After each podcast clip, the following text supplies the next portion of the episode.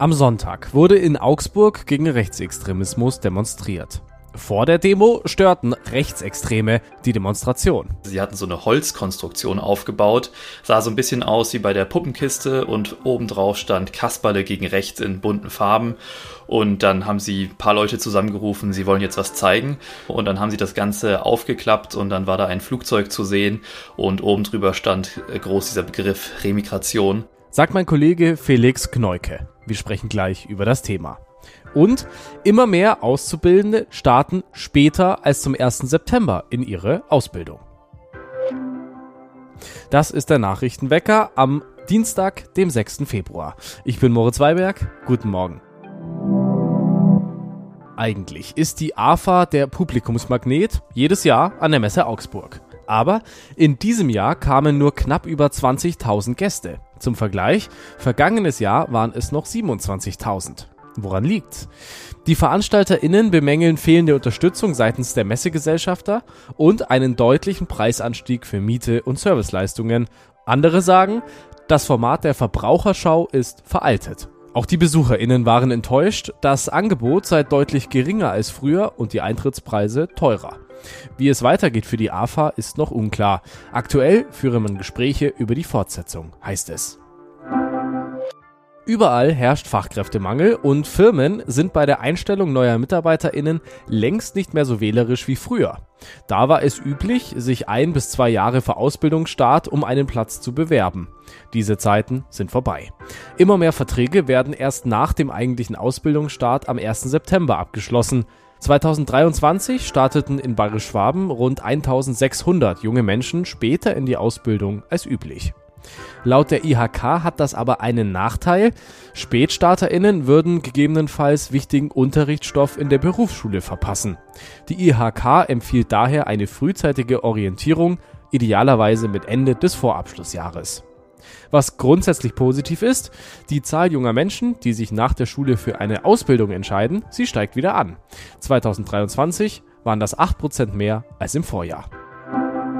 Seit fast zwei Jahren tobt der russische Angriffskrieg in der Ukraine. Und seit diesem Tag gilt die Rüstungsindustrie als systemrelevant.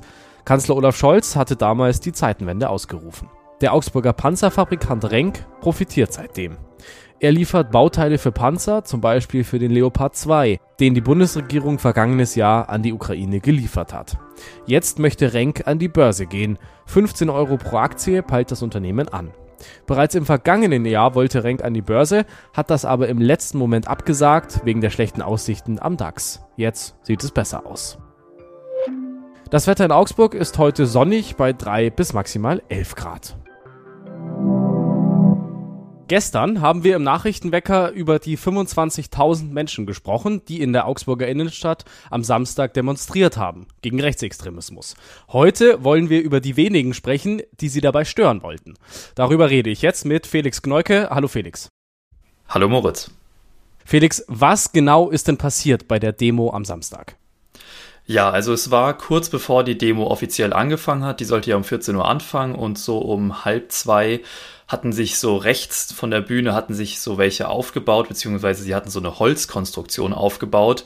Sah so ein bisschen aus wie bei der Puppenkiste und obendrauf stand Kasperle gegen rechts in bunten Farben. Und dann haben sie ein paar Leute zusammengerufen, sie wollen jetzt was zeigen. Man hat erst natürlich gedacht, es ist was wie bei allem gegen rechts bei dieser Demo und dann haben sie das Ganze aufgeklappt und dann war da ein Flugzeug zu sehen und oben drüber stand groß dieser Begriff Remigration, der ja jetzt immer wieder zu hören war und das haben sie dann ein paar Mal skandiert und sich darüber gefreut, dass alle Demo-Teilnehmer rundherum etwas verdutzt geschaut haben.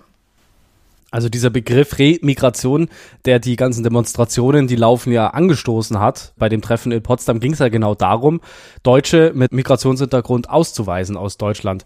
Wer steckt hinter dieser Aktion?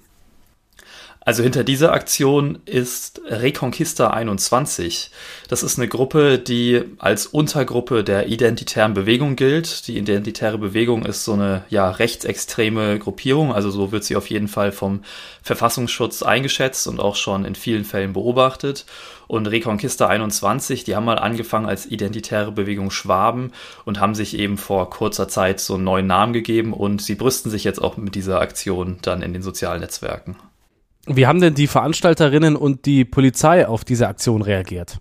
Ja, also man muss erstmal sagen, es kam zu keinen Handgreiflichkeiten oder irgendwas. Es wurde relativ schnell eingeschritten von den Veranstaltern und der Polizei. Das Ganze wurde abgebaut, die Holzkonstruktion zur Seite geschafft und die Polizei hat die Personalien aufgenommen von den vier Beteiligten, die da waren. Und ja, die prüft gerade, ob da jetzt eine Straftat oder eine Ordnungswidrigkeit oder irgendwas vorliegen könnte. Dann lass uns nochmal auf Reconquista 21 schauen. Diese Gruppierung, die rechtsextrem ist, wahrscheinlich sogar neonazistisch. Was wissen wir über die? Wo kommt die her und wer ist das? Also die kommt ursprünglich aus Baden-Württemberg. Man sagt, die hat so ihre Schwerpunkte in Ulm, Reutlingen, Stuttgart, so die Ecke. Und scheint aber in letzter Zeit auch vermehrt so Richtung Augsburg irgendwie zu gehen. Ganz prominent war es bei der Berichterstattung, die wir vor kurzem hatten. Da gab es ein ähnliches Treffen wie das in Potsdam, gab es in Dasing, wo unter anderem wieder Martin Sellner, dieser österreichische Neofaschist, anwesend war und dann noch ähm, drei AfD-Mandatsträger, unter anderem Daniel Halember, den man ja mittlerweile auch kennt aus Unterfranken und Franz Schmid auch hier aus der Ecke. Und die haben das ganze Treffen organisiert. Also die scheinen da auch schon echt gut vernetzt zu sein. Und auch die Polizei sagt, es gibt erste Berührungspunkte hier in Schwaben, aber Näheres wollten sie uns noch nicht verraten. Du hast die Verbindung zur AfD angesprochen, konkret über Daniel Halemba. Wie tief gehen denn diese Verbindungen zwischen Reconquista 21, der identitären Bewegung in Augsburg, und der AfD? Ja, so ganz genau kann man das noch nicht sagen. Es sind eher so Vernetzungen, die da stattfinden. Also auch die identitäre Bewegung es gibt ja Abgrenzungsversuche der AfD in Teilen, aber die identitäre Bewegung sieht darin natürlich einen starken Motor ihrer ja, rechtsradikalen Position, den auf die politische Bühne zu bringen. Und Reconquista 21 als Untergruppe wird da bestimmt einen großen Anteil haben, halt im Lokalen dann. Die rechtsextreme identitäre Bewegung und die Ableger Reconquista 21, sie werden größer in Augsburg. Darüber habe ich gesprochen mit Felix Gneuke. Danke, Felix.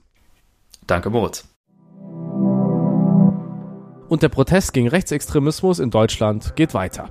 Für Sonntagabend rufen in München diverse Organisationen und Gruppen zu einer weiteren Versammlung für die Demokratie und gegen Rechtsextremismus auf. Sie soll auf der Theresienwiese stattfinden. Ihr Motto: Lichtermeer für Demokratie, gegen Rassismus, Antisemitismus und Hetze. Es soll nach der Demo in München vor zwei Wochen mit ungefähr 200.000 Menschen die zweite große Demo gegen rechts werden. Gestern ist ein Urteil gefallen im jahrelangen Prozess zwischen dem Rapper Bushido und seinem ehemaligen Manager Arafat Abu Chaka. Abu Chaka wurde vom Vorwurf der versuchten schweren räuberischen Erpressung und Freiheitsberaubung freigesprochen und nur wegen des unerlaubten Mitschnitts von Gesprächen zu einer Geldstrafe verurteilt. Bushido hatte Abu Chaka angezeigt, weil der ihn an einer Trennung mit Gewalt habe hindern wollen. Das Gericht hielt die Aussagen von dem Rapper und seiner Frau für wenig glaubwürdig. Laut Bushido war er unter anderem mit einer Plastikflasche attackiert worden und ein Stuhl sei während einer Unterhaltung nach ihm geworfen worden. Die Revision gegen das Urteil wird derzeit geprüft. Wie steht ihr zu SUVs? Diese riesigen Autos, die ganze Innenstädte verstopfen. Ganz ehrlich, ich brauche sie nicht. Und fand deshalb einen Bürgerentscheid in Paris interessant. Da sollten die BürgerInnen entscheiden, ob sie eine Verdreifachung der Parkgebühren für SUVs in Paris wollen. Und 55% sagten ja. Die Parkgebühren sollen ab September in den zentralsten Stadtbezirken in der ersten Stunde 18 statt 6 Euro kosten. Sechs Stunden kosten dann zum Beispiel 225 Euro statt bislang 75. Viele sind von der Regel ausgenommen, zum Beispiel AnwohnerInnen, Pflegedienste oder Handwerker. Es geht vor allem um individuelle SUVs, wie es heißt, die in die Stadt fahren wollen. Das war das Wichtigste aus Augsburg und der Welt für diesen Dienstag. Ich bin Moritz Weiberg, wir hören uns morgen wieder. Ciao.